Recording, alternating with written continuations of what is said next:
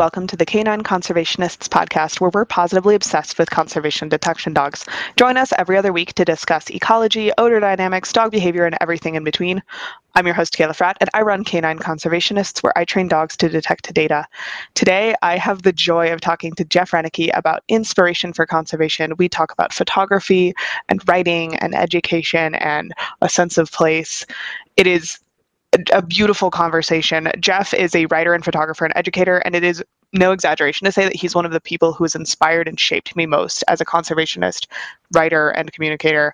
Um, he was a teacher back at, um, so in 2011, I had the privilege of going to a semester long boarding school called Conserve School. So the premise was instead of a four year boarding school that would be really expensive, it was a semester program. So I simply took a semester off of my normal high school career and went to Conserve School. And Conserve School unfortunately no longer exists, but at the time it was 1,400 acres of old growth forest in northern Wisconsin, right on the border of um, the Sylvania Wilderness area, which is a collection of lakes and old growth forest. It's very similar. Um, to the Boundary Waters, um, but a little bit less well known.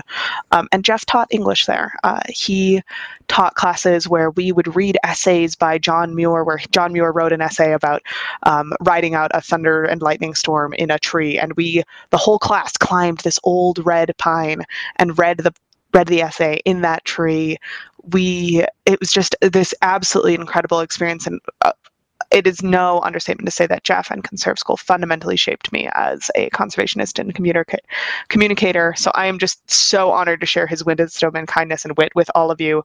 Um, I will go ahead and read his official bio now, and then we will start getting to it hiking among the giant grizzlies of Kamchatka, shooting the rapids of rivers in China, traveling alone through the nameless peaks of Alaska's Brooks Range, and climbing to the summit of Africa's Mount Kilimanjaro, award winning writer and photographer Jeff Rennicke has lived a life of adventure.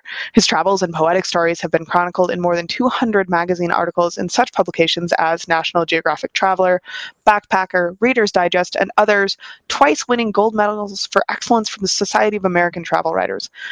He's the author of 10 books, including Treasures of Alaska, The Last Great American Wilderness, and Jewels on the Water, Lake Superior's Apostle Islands.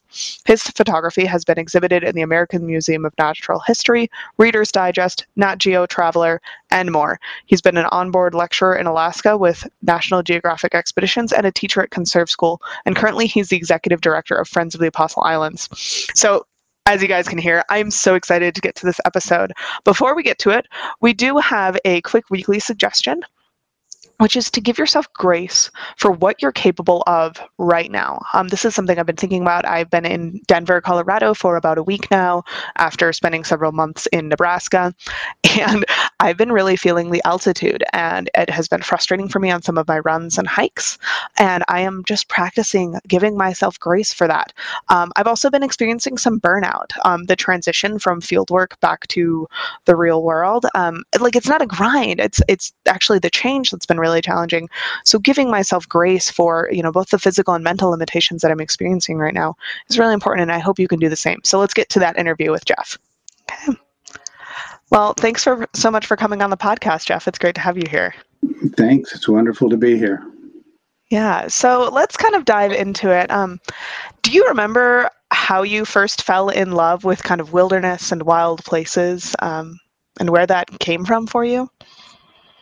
I do. I, I grew up mm-hmm. in a small town in Wisconsin, but literally in town. We lived above my father's retail store in right downtown, and so we had no green grass, no parks or anything. It was uh-huh. it was cement. And what my father did, because he worked seven days a week, he bought a small patch of a farmer's woodlot about five miles from our home. It was a totally nondescript woodlot, about nine acres, for most people. But for me, mm-hmm. it was the spark of a lifetime. Mm-hmm. It had two creeks that flowed in from either side of it. They joined in the middle and they went out the back, which kind of split it up into three different sections. Mm-hmm. It had one section that was real dense woods, another that had some hills, even though it was only nine acres it became my invitation to the world. It is the first place I ever camped alone It's the first place I saw a red-tailed hawk, the first place I saw a white-tailed deer, and it was really the beginning of a lifetime spent close to nature. Mm-hmm. Yeah, yeah. Wow. Where, uh, where exactly in Wisconsin did you grow up, Jeff? We grew. Jill and I, my wife Jill and I, both grew up in a small town called Kaukauna, which is just south uh-huh. of Green Bay. Gotcha. Yeah, yeah. That's not too far from I think where my dad grew up. Um, and as you know, I was a little bit north of there for my childhood. So one of the one of the things I remember really discussing way back, gosh, 11 years ago now, when you and I first met at Conserve School, was the concept of of wilderness. And I know, you know, one of the taglines that I've heard. Um, or that I use with conservation detection dogs is that we use these dogs to to, protect wildlife and wild places or wildlife and wilderness. So you know, from someone who's thought really deeply about this for almost a lifetime, what what do you define as wilderness? It's a good question because it gets at so many different possibilities. The, in the first place, the fact that we have to have these terms and that we're still struggling struggling to define what they are and how each person sees them is evidence of our disconnect with the natural world. Uh, mm-hmm. There, there was no wilderness, as you might remember from your close reading of Roderick Nash's book "Wilderness in the American Mind." There was no wilderness until there was the antithesis of wilderness, until there was something to set aside against it, and so civilization, in that regard, created wilderness. And so you could define wilderness as anything that's opposite of civilization. But if you mm-hmm. asked a dozen people on the street what is wilderness, you'd get remarks ranging from there isn't any left on this planet to Alaska to my backyard park to our national parks. It's it's an individual term. And then, of course, there's the legal definition of the National Wilderness Preservation System mm-hmm. definition that Howard Zahniser wrote into the 1964 Wilderness Act. So it really is a much more complex question than perhaps it should be, which is indicative mm-hmm. of how far and how confusing our relationship with nature has come. So I will de- divide it into two things. Uh, as you know from our classes, it's very important that we understand the legal definition of wilderness because that has real life ramifications for wilderness managers and mm-hmm. for how we as uh, visitors to national parks and forests use wilderness. But as an artist, I'd like to think as wilderness as deeper. You know, when Henry David Thoreau said, in wildness is the preservation of the world. That's an often misquoted statement. He did not say wilderness, but he was talking about something greater that includes wilderness. He was talking about the wildness of our existence on the planet and the existence of everything around us and our connection to it. So, as an artist, I look at wilderness as everything from an incredible sunrise out the 10th floor of an apartment building mm-hmm. uh, to federally designated wilderness. I take a broader view of it because all mm-hmm. of them are important. We will continue to struggle with our relationship to nature probably forever. And part of that struggle will be our continuing need to try to define terms like wilderness. Yeah, yeah, that makes sense. Um, yeah, and it's definitely giving me a lot of flashbacks to back being a student when I got to got to just think about this for hours and uh, gosh, back before Instagram took over my life quite so much. Yeah, one of my real joys about the time we spent together at Conserve mm-hmm. and the the time with so many other students is the way that these concepts continually play into your life. Speaking mm-hmm. of Instagram, I just yesterday got it up an Instagram message from a former student who was who is now a photographer taking photography classes from a friend of mine at the University of Montana. And mm-hmm. he was talking about trying to photograph the concept of the sublime, which is another mm-hmm. concept mm-hmm. we discussed in my class. And so it's wonderful that even years afterwards, mm-hmm. uh, these concepts are still a part of all of our existence if we're paying attention. Yeah, yeah, absolutely. It's definitely um, there have been a lot of concepts that I think I was first exposed to back at Conserve School that I like to think I would have been exposed to later in potentially in my undergrad, um, but have come up so much more. And you know, being exposed to them at that young age, I think really helps make it potentially even more formative than if I had first run into it in a class when I was 20. Yeah, I, I think a lot of you students thought I was making all this stuff up. maybe, maybe sometimes. Maybe a little bit of it, but mostly the, the the way it keeps coming back into your lives. I think that you are seeing that we are a part of a very long tradition of trying yes. to define the human relationship to the world around us. Yeah, yeah, definitely. And I think, you know, that kind of spins into one of our next questions, which was actually to talk a little bit more about Conserve School. And I know, you know, it's a it's a bittersweet memory for both of us at this point. But um, you know, what was that mission of Conserve School in general and how did that play into your particular mission as an educator there? Um, you know, because one of the big things we're talking about here is how to inspire and educate originally I was thinking young conservationists, but increasingly this episode I want to be more about just new conservationists, mm-hmm. um, anyone who's coming into it. For me, it got it, all got started with an idea of what it means to communicate, as you were just talking about. Mm-hmm. I was happily living as a you know, relatively successful freelance writer, traveling all over the world, writing books, magazine articles, and I enjoyed that. But when I was asked to be the Earth Day speaker in 2004 at Conserve School, I accepted it as a paying gig, not knowing it would change my life. Mm-hmm. And when mm-hmm. I went, the way it changed my life is I went into the school that day, and of course, being compulsively early, the the teacher said, "Well, would you like to sit in on a class?" And I said, "Sure." And then the teacher said, "Well, would you like to teach the class? And I said, sure. so I just got thrown into it and started telling some stories, and something really miraculous happened. I realized something that was deeply missing in my life, and that was the immediate connection. Mm-hmm. I, you can write a book, but by the time your book gets published, it's probably a year after you published, uh, wrote the last word. It might be another few months before it ends up in the hands of a reader. And then, you know, very few of those readers will ever have a direct contact with you. So there's mm-hmm. a disconnect. And so when I stood in front of those students and I told some of the same stories I had told in print, but I could see in their eyes that they were getting it, that it was hitting home, uh-huh. that it was making sense. I realized that there was a sense of immediacy that was important to me as a communicator that was lacking despite all the books and despite all the magazine articles and awards and mm-hmm. stuff. It was the human to human contact. And mm-hmm. so when they offered me the job, it was really that that attracted me. Obviously, it wasn't the money. I made less money as a teacher than I did as a writer, but it was the immediacy of the contact and I think mm-hmm. that gets to my basic philosophy as an educator is you have to have that immediacy of contact.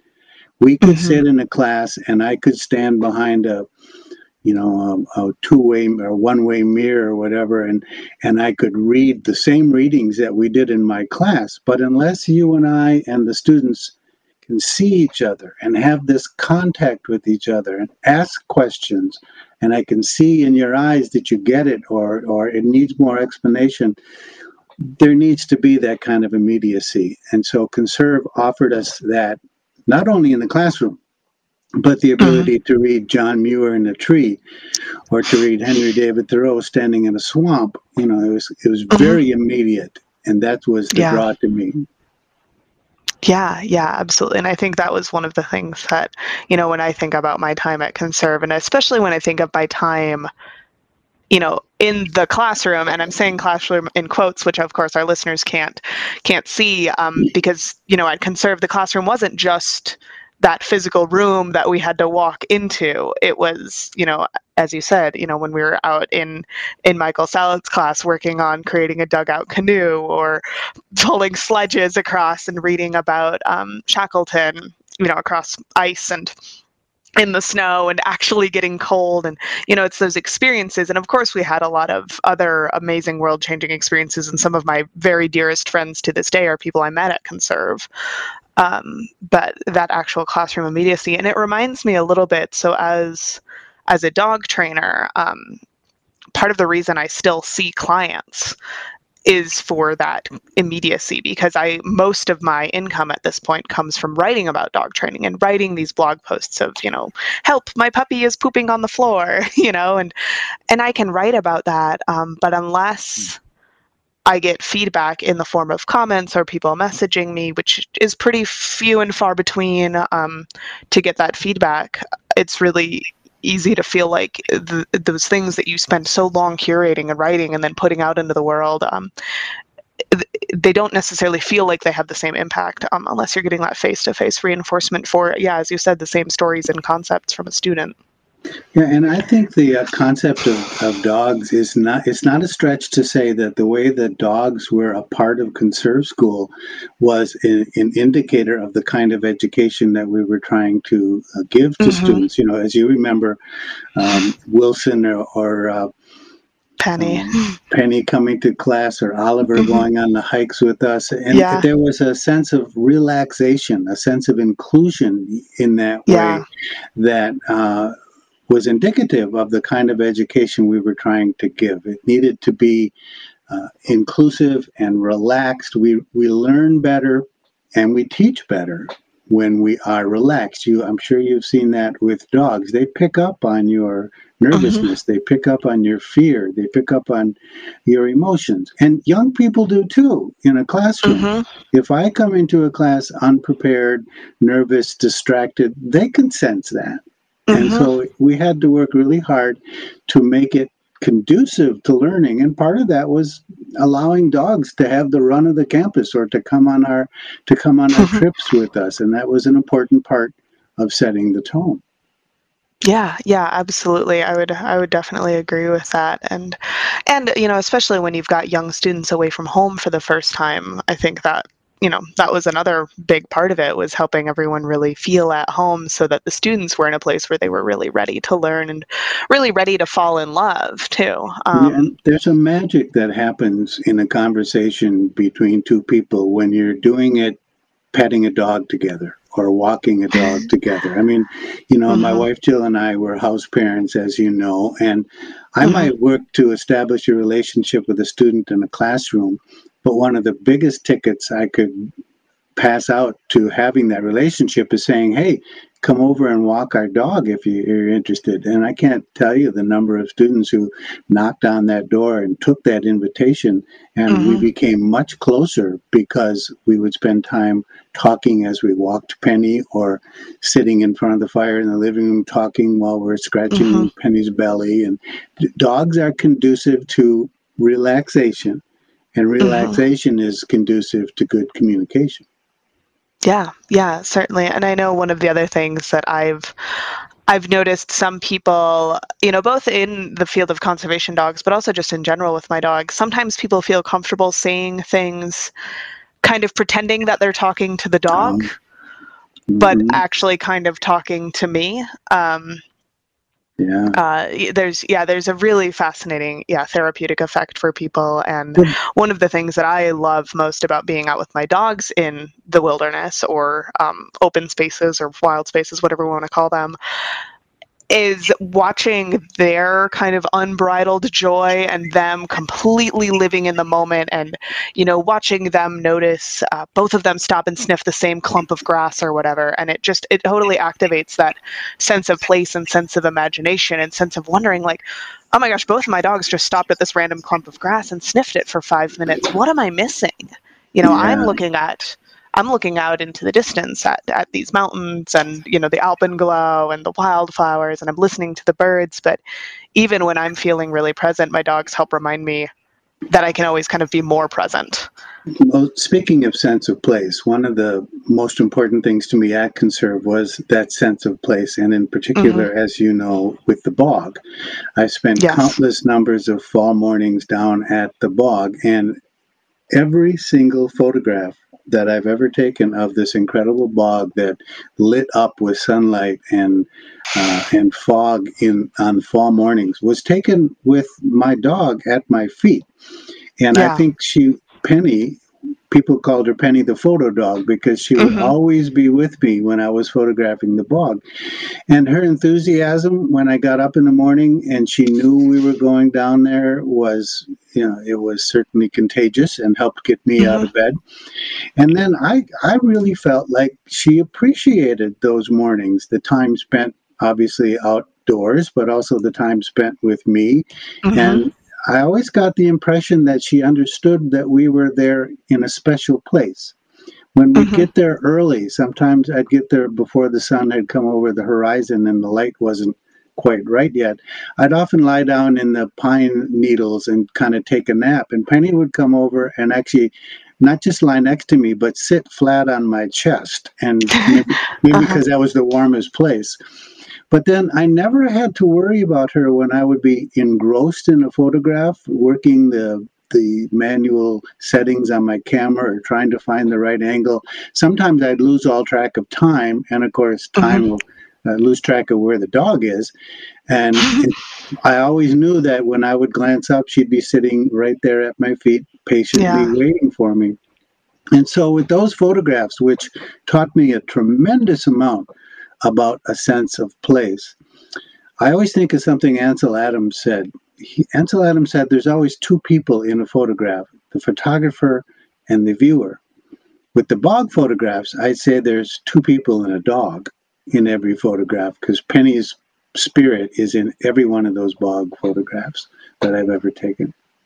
Yeah, yeah, no, and those, and we'll make sure I'll link to your your Zenfolio website um, in these show notes so people can see what we're talking about with these these bog photos. It's it's truly a really magical place, and the lighting there is, I mean, and the way that you and your camera and Penny are able to capture it. Um, well, Penny, she really taught valuable lessons because she wasn't. Mm-hmm a frantic dog. She was a low key mm-hmm. dog. She wouldn't spend time chasing every squirrel up every tree, barking at every stick that cracks. She was really relaxed and mellow. Mm-hmm. And that affected me. It helped yeah. me to slow down and to look and to be quiet. Mm-hmm. And she didn't mind at all if we sat in the same place for a long time waiting for the light to get exactly right. She seemed to enjoy yeah. that.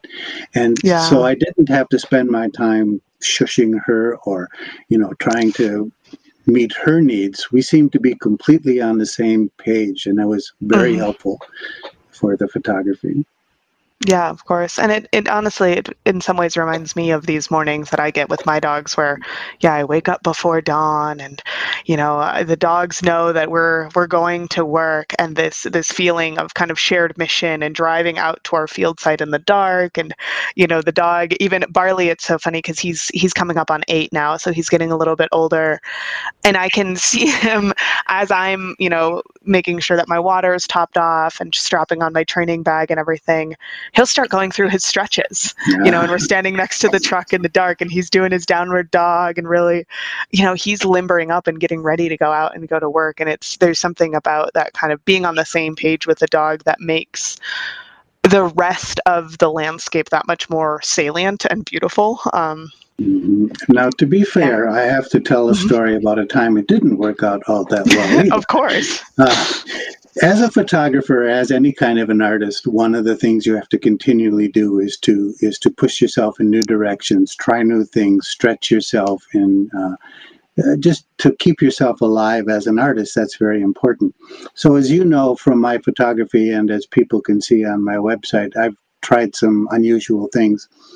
One time at conserve school, you might remember the lakes would often freeze before the snow would come. And so you would mm-hmm. walk safely on the ice, but there'd be no snow around. And the ice at those times would get this blue cast in the morning.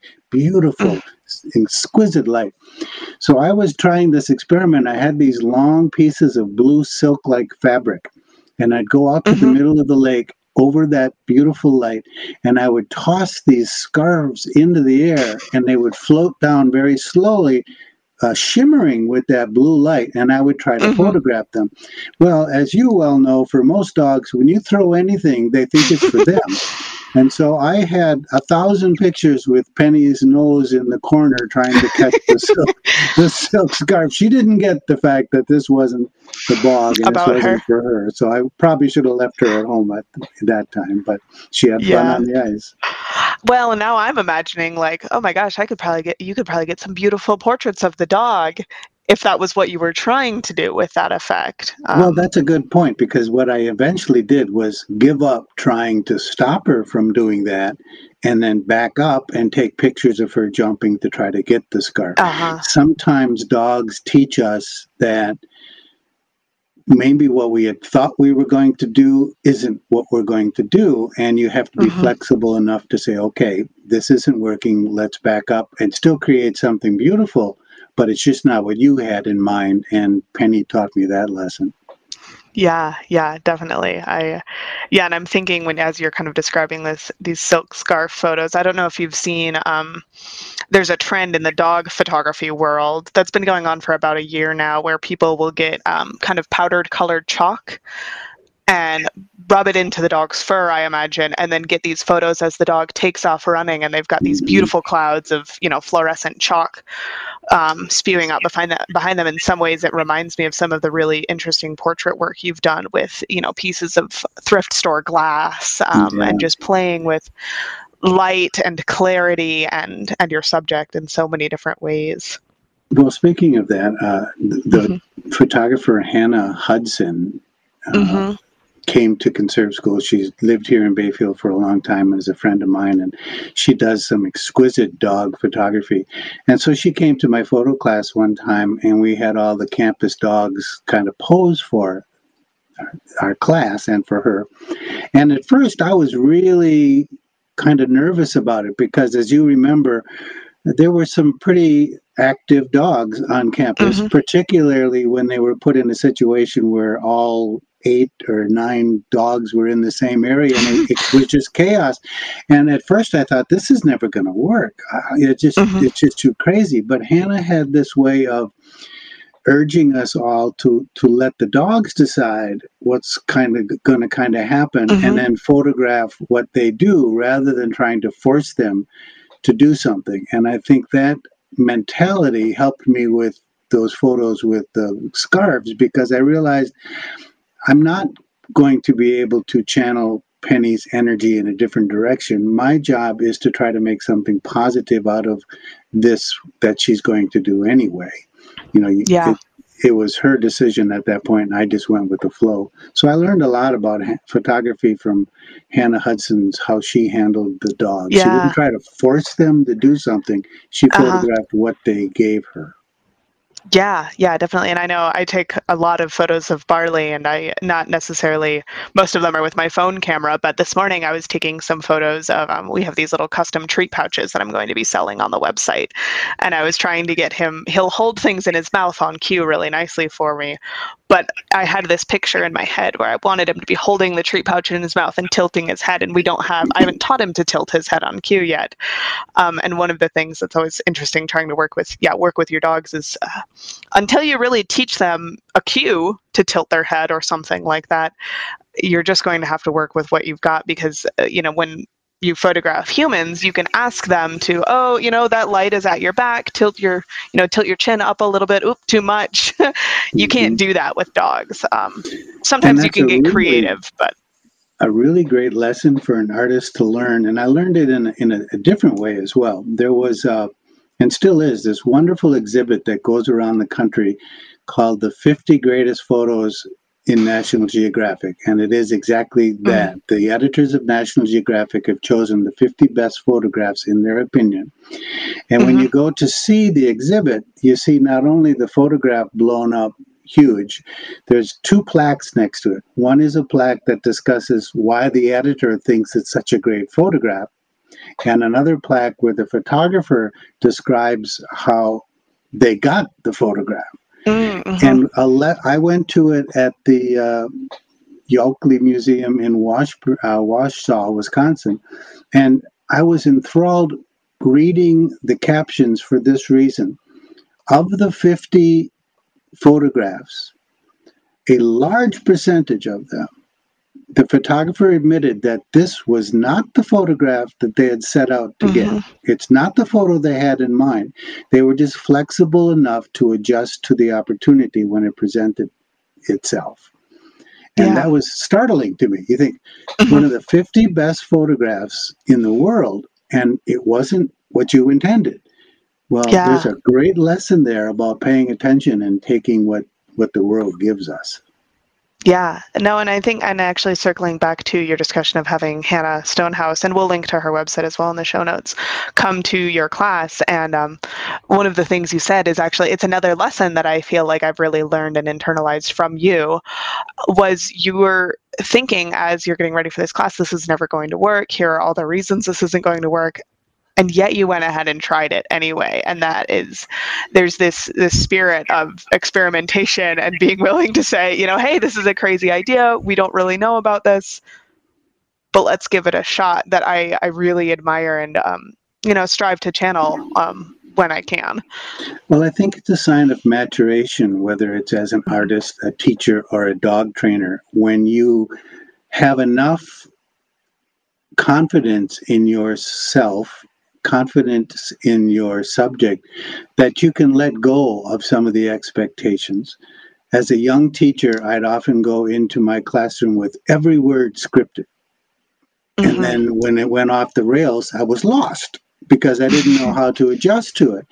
But as a I grew as a teacher, as I grew as an artist, and my guess is as you grow as a dog trainer, you get enough confidence in yourself to to react to what happens rather than try to force the flow of things into a certain direction. Mm-hmm. And I think that's the lesson of the National Geographic photography exhibit. They could have focused only on that idea I want this photograph, and I don't care what happens, I want this photograph. And they would have mm-hmm. missed one of the 50 greatest photos in the history mm-hmm. of National Geographic. but they had enough confidence to say, okay, I'm going to now change my focus and take what the world gives me, and it turns out to be something amazing. Yeah, yeah, definitely. Hey everyone, just dropping into this episode with an update on our Patreon. Um, so, we still have all those same levels that we've talked about in the past. We've got the $3 a month doggy detector where you ask questions for me and the guests to answer each episode, but you also get to join our monthly training video calls, which are great if you're considering getting into the field of conservation dog training or are already in it and want to take you and your dog to the next level. Um, we will record the calls and then we publish the video for patrons to view and ask questions about. So everyone in all time zone gets gets to participate fully. At the $10 level, you get all of that plus the ability to ask questions, give feedback, and submit videos of you and your dog training for those calls. Um, and we also we don't care about your target odor. So if you're working on competitive scent work or explosives or narcotics or anything like that, come on and join. It's a ton of fun. Finally, canine conservationists at the highest level um, for $25 a month get a private 30 minute call with me each month, um, which is cheaper than booking my time at journeydogtraining.com. Um, so I also have a couple new updates. As of October this year, we are also going to be doing a monthly uh, learning club call. So aside from those video calls where every all of the patrons get to uh, go through dog training specific videos in these learning club calls, we will all watch the same webinar, read the science, same scientific paper, or otherwise kind of participate in the same new learning opportunity and then get together once a month on video chat to talk about it. So that's going to be a really great way to expand your knowledge, not just in the scent training world and the dog handling world, but also learning more about ecology, conservation, odor dynamics, all those great things. It's real nerdy. It's awesome. So, I also added some exciting new merch. So, for our patrons, now once every quarter, you will get an exclusive um, bit of canine conservationist swag if you join at the highest level. So there's a mini print of Niffler that's just kind of a cute little postcard of Niffler. Um, you get a canine conservationist mug after three months, and then there are a couple different stickers, and all of that just is kind of included in the cost of your Patreon. And again, all of that helps support this podcast. This podcast would not be possible without our members over on Patreon. So I do hope you go ahead and join us over on Patreon. Again, for as little as three bucks a month, you get all sorts of fun stuff. At those higher levels, you do get more one on one attention and you get swag. But even if you've got three bucks a month, uh, we really appreciate it and would be thrilled to have you around. Now let's get back to the show.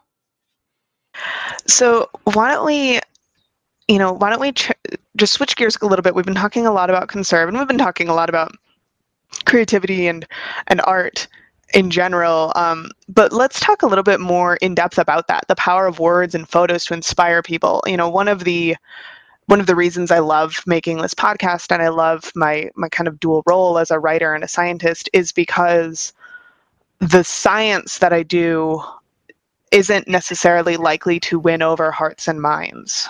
It's not necessarily likely to inspire people. So, you know, let's talk about yeah, words and photos to inspire people and maybe get people to the point where they're ready or interested enough to actually deal with maybe the science and the numbers if if they so choose or not. Mm-hmm. My views on this have been very shaped by a writer named John Burroughs, who uh, mm-hmm. uh, was a very popular writer in the late 1800s, a contemporary of John Muir. And a lot of people think of John mm-hmm. Muir today, but John Burroughs was actually much more famous than John Muir mm-hmm. In a contemporary fashion. And Muir said that knowledge without love will not stick, but teach someone to love something first, and knowledge will follow. So I've often heard that that statement, knowledge is power. Well, to me, that's the second step. Love mm-hmm. gets you to that knowledge. You have mm-hmm. to open people's hearts before you can open their minds to the possibility of doing something about it. Mm-hmm. A really great example of this uh, as an English teacher is Aldo Leopold's book, A Sand County Almanac. Mm-hmm. It's a classic, of course, but if you look closely at what he does, in the first chapters of the book, he's not talking science or philosophy.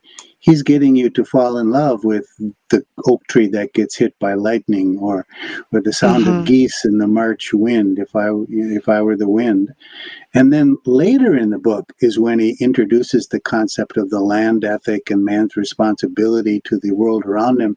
If it were flipped around the other way, we mm-hmm. wouldn't probably have heard about that book because it mm-hmm. wouldn't it wasn't preparing fertile ground for people to fall in love with the landscape first and then say okay i now love this place what is my responsibility to it and how do i advocate for that so it's mm-hmm. a process it's a journey and we had, can't take steps in that direction until we have sown the seeds of love yeah, yeah, and I know that's. I just finished up reading. I I'm embarrassed to admit this, but my first Terry Tempe, Tempest Williams book.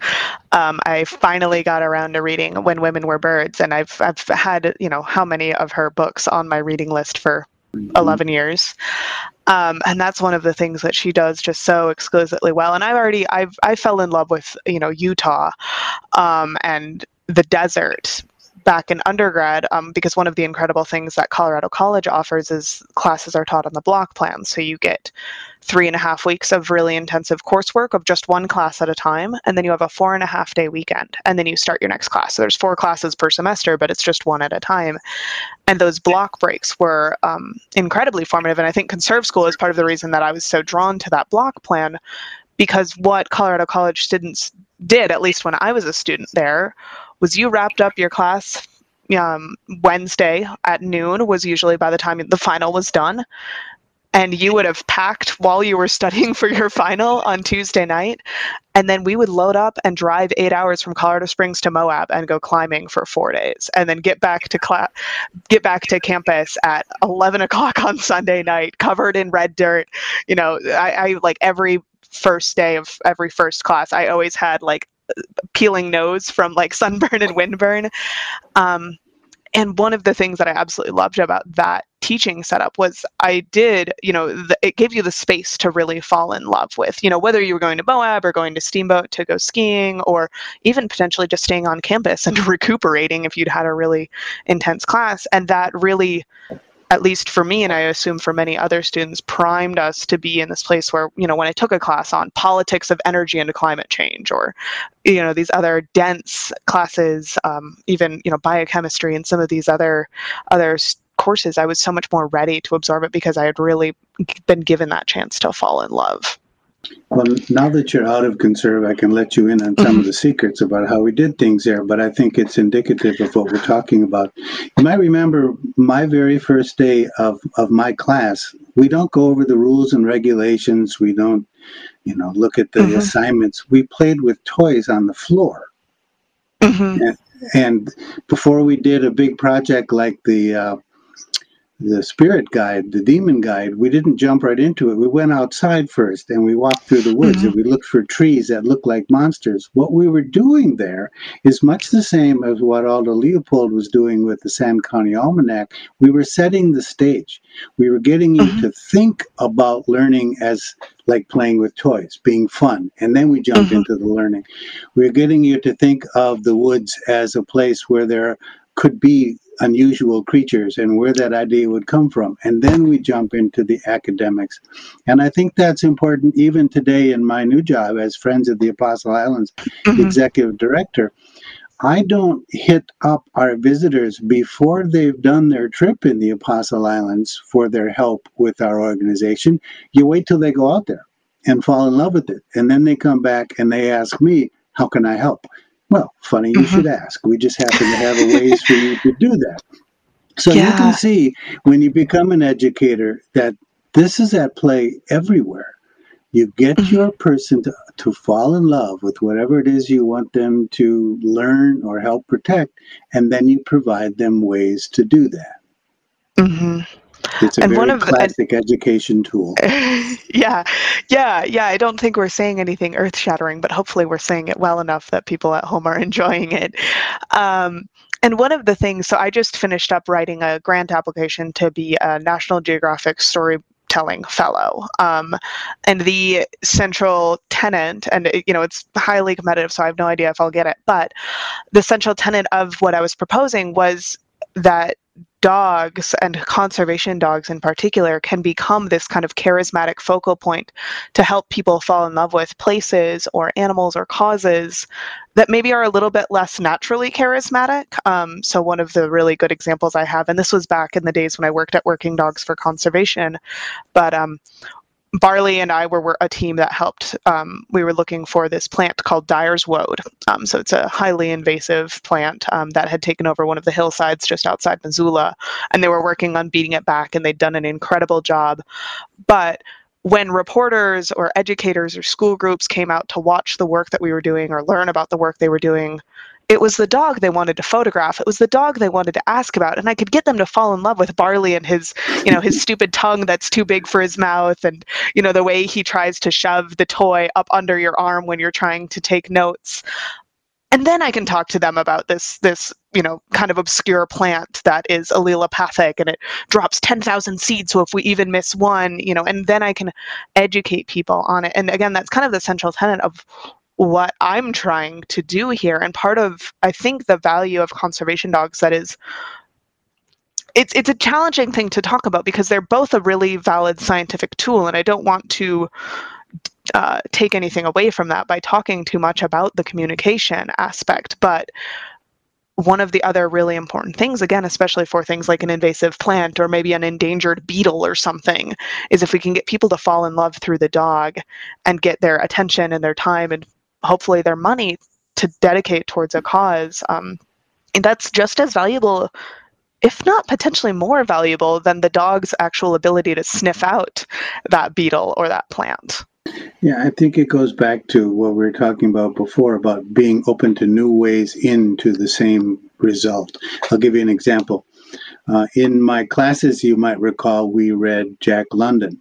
In particular, mm-hmm. we read To Build a Fire, and we would read some mm-hmm. pieces on uh, from Call of the Wild. Well, in To Build a Fire, for instance, Jack London is discussing concepts like uh, socialism and capitalism and the technology versus instinct and and uh, responsibility versus freedom. You know, he's talking about some high mm-hmm. philosophical things, but uh, uh, often what people wanted to talk about was the dog in the story. And so at first I would fight that. I said, no, no, no, it's not a story about the dog. Let's do this. Well, but you can use the dog and the love of the dog and what happens with the dog uh, to to gain to gain access to the story. So I'd often turn it around and I'd say, okay, well, let's tell this story from the dog's point of view. And we mm-hmm. get to the same place a, a good, long academic and uh, insightful discussion about the same concepts only we would do it through the eyes of the dog. I had a writing uh-huh. teacher in, in, my master's program named Susan Cheever. And uh, this used to drive me crazy, but now it makes sense.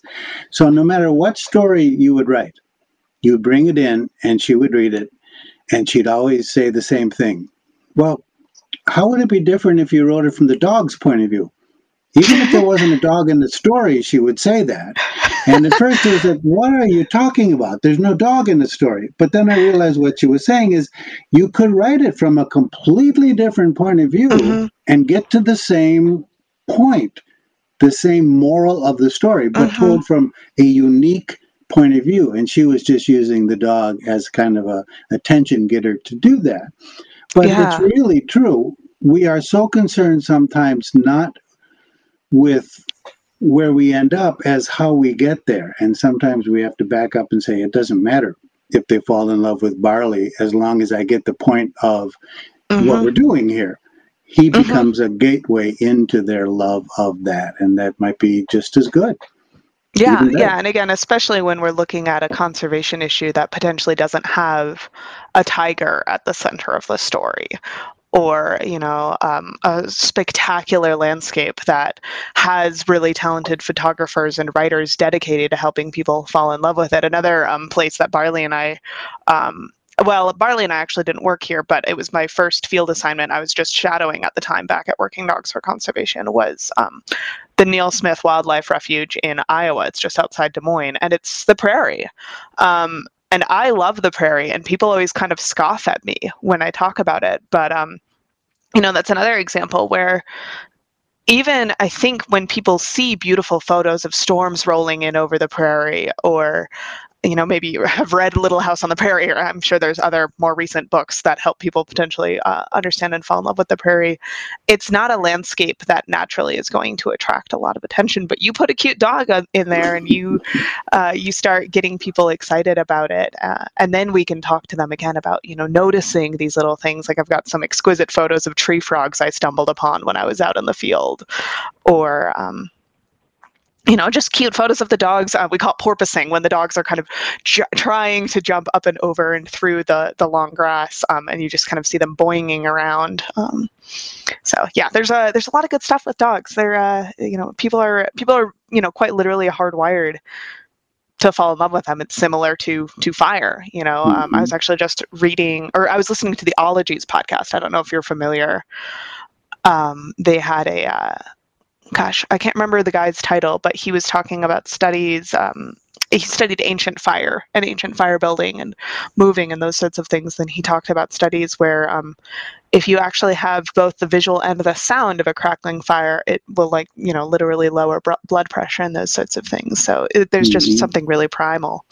So let's pivot a little bit. You've mentioned the Friends of the Apostle Islands National Lakeshore, and it's um, one of my favorite things about talking. There are many many things that I love about talking to you, but it's how um, I think a lot of the places that are most formative in my life are also places that are really formative in your life, um, which just you know selfishly I love. So the Apostle Islands, what are they? Where are they? Why are they special? And what are you doing with your new position there? The Apostle Islands is a archipelago of 22 islands off the north coast of far northern Wisconsin and Lake Superior. 21 of those islands are protected in one of only three national lake shores in our country. And a major portion of the park is also protected as wilderness. And one of the beauties of it is the lessons that we can learn from this. These islands were studied for national park uh, designation way back in the 1930s, but at that time, they had been farmed, they had been quarried, they had been logged, mm-hmm. and they were pretty beat up. And there was a guy named Harlan Kelsey who came up here to study the potential of making a national park out of it. And he was pretty harsh. He basically said the Apostle Islands will never rise to the national park level. Well, that was true if you were very short sighted. But he did he mm-hmm. said this in 1930, just at the time of the Great Depression hit. Well, when the Great Depression hit, people stopped farming, they stopped logging, they stopped quarrying the islands because it, the business wasn't available, and we just simply left the islands alone. And mm-hmm. 40 years later, Gaylord Nelson, the father of Earth Day, who was then the senator from Wisconsin, helped to get these islands designated as a national lakeshore. And mm-hmm. on December 2nd, 19, um, 2004, George W. Bush designated these as a wilderness. A wilderness, not only a mm-hmm. national park, but a wilderness. And how did that happen? Well, between the time of Harlan Kelsey and those designations, we simply left them alone. And my mm-hmm. point is sometimes the best things we can do for a landscape is just leave it alone and nature will heal it. I hate that term, mm-hmm. heal it, but it will it'll come back of its own accord. We don't have mm-hmm. to manage everything. It's a good lesson for a wildlife biologist or for an artist. Mm-hmm. sometimes the best things to do is leave it alone and let the natural forces work. And the, so the Apostle Islands, you mentioned Terry Tempest Williams, she's written a new book called The Hour of Land, which is about national parks. And her last chapter is about hope. And after I read the book, I, I talked with her and I said, you know, you really should have based that chapter on the Apostle Islands because the Apostle Islands are, to me, a landscape of hope in that sometimes if you just leave it alone, nature will help in the process of getting it back where it should be. Mm-hmm. And so mm-hmm. today, the islands are a very popular boating, uh, kayaking, sailing community. We get about 200,000 visitors a year. And like any national park, the park is not funded by Congress up to the level that it should be. And so, mm-hmm. Friends of the Apostle Islands is the official philanthropic partner of the national park here. And what we do is help people help the park. When they've mm-hmm. come back from their kayaking trip or sailing trip and they are buzzing with excitement about the beauty of these islands and they say, How do I help? Then we can say, Well, funny you should ask. We just happen to have a program which will allow you to volunteer, to donate, to, to be a part of helping the park into the future. So Friends Friends is literally the friends of the park. Yeah, yeah. And how long has Friends of the Apostles uh, Apostle Islands been around? We'll be celebrating our 20th year. It began in 2002 as an all volunteer mm-hmm. organization. Uh, Jill and I are now the co directors, the executive directors. We're mm-hmm. the first paid full time staff. But in the intervening 20 years, this will mm-hmm demonstrate the power of volunteerism by people who are passionate. In those 20 years of being fully a volunteer organization, they raised more than $500,000 in direct donations to the Apostle Islands National Park. People love parks. And once mm-hmm. they love parks, if you give them the mechanism to help and you ask them to help and you show them how, they will come through for you. Yeah, yeah, absolutely. And uh, yeah, I, uh, one of my first one of my first jobs was being a sea kayaking guide in the Apostle Islands, um, and it's it's a it's a really incredible place. There are sea caves, um, which I guess are lake caves, technically. Yeah. that um, sometimes there's a week or so in February that you can actually walk out to, and they're absolutely stunning. It really depends on the winds and you know climate change and whatnot to actually get good ice um, that's safe on such a big body of water, but getting out on on boats. Um, there are ferries if you're not mo- much of a sailor or kayaker. Um, uh, as a, a final uh, plug, if you want to visit the area, um, my dad runs an Airbnb about 40 minutes from there. so, yeah, you can come stay at my dad's Airbnb and then go out and uh, support Jeff's work with the Apostle Islands. So, Jeff, one of the other questions I had for you was you know you've been an edu- you were a writer, photographer for a long time. You've always been, I suppose, but and then you focused on educating kids, um, you know, high schoolers for a really long time. What are some of the the differences or pivots or lessons that you've had um, as you're working with adults now more um, instead of kids and potentially in more of a fundraising capacity versus pure education? Mm-hmm. There's a lot of similarities in fact, one of the ways to get at that answer would be to say that what I consider myself is a storyteller. I can mm-hmm. tell the story in front of a class. I can tell the story through a photograph. I can tell the story through a magazine article. I can tell the story standing in front of a, a group of donors explaining why they should write a check to the Friends of the Apostle Islands.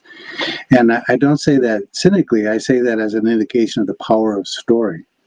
Everybody, mm-hmm. from kids to adults, loves a good story. And if you can put your love of the place that you are trying to protect or the species that you want to draw attention to or the cause that you think is important, put it in a, the form of a story.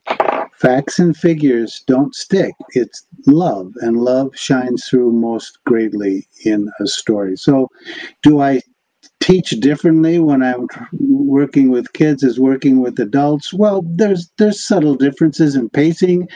There's difference in you know the the lexicon that you use. There's difference in the mm-hmm. assumptions of understanding, how much background you give. But really, what you're doing is is weaving a story about a place or a cause that you want them to fall in love with. And once you've done that, as we have spoken to, people will stand up and do it. So it's, yeah. it's mostly the same.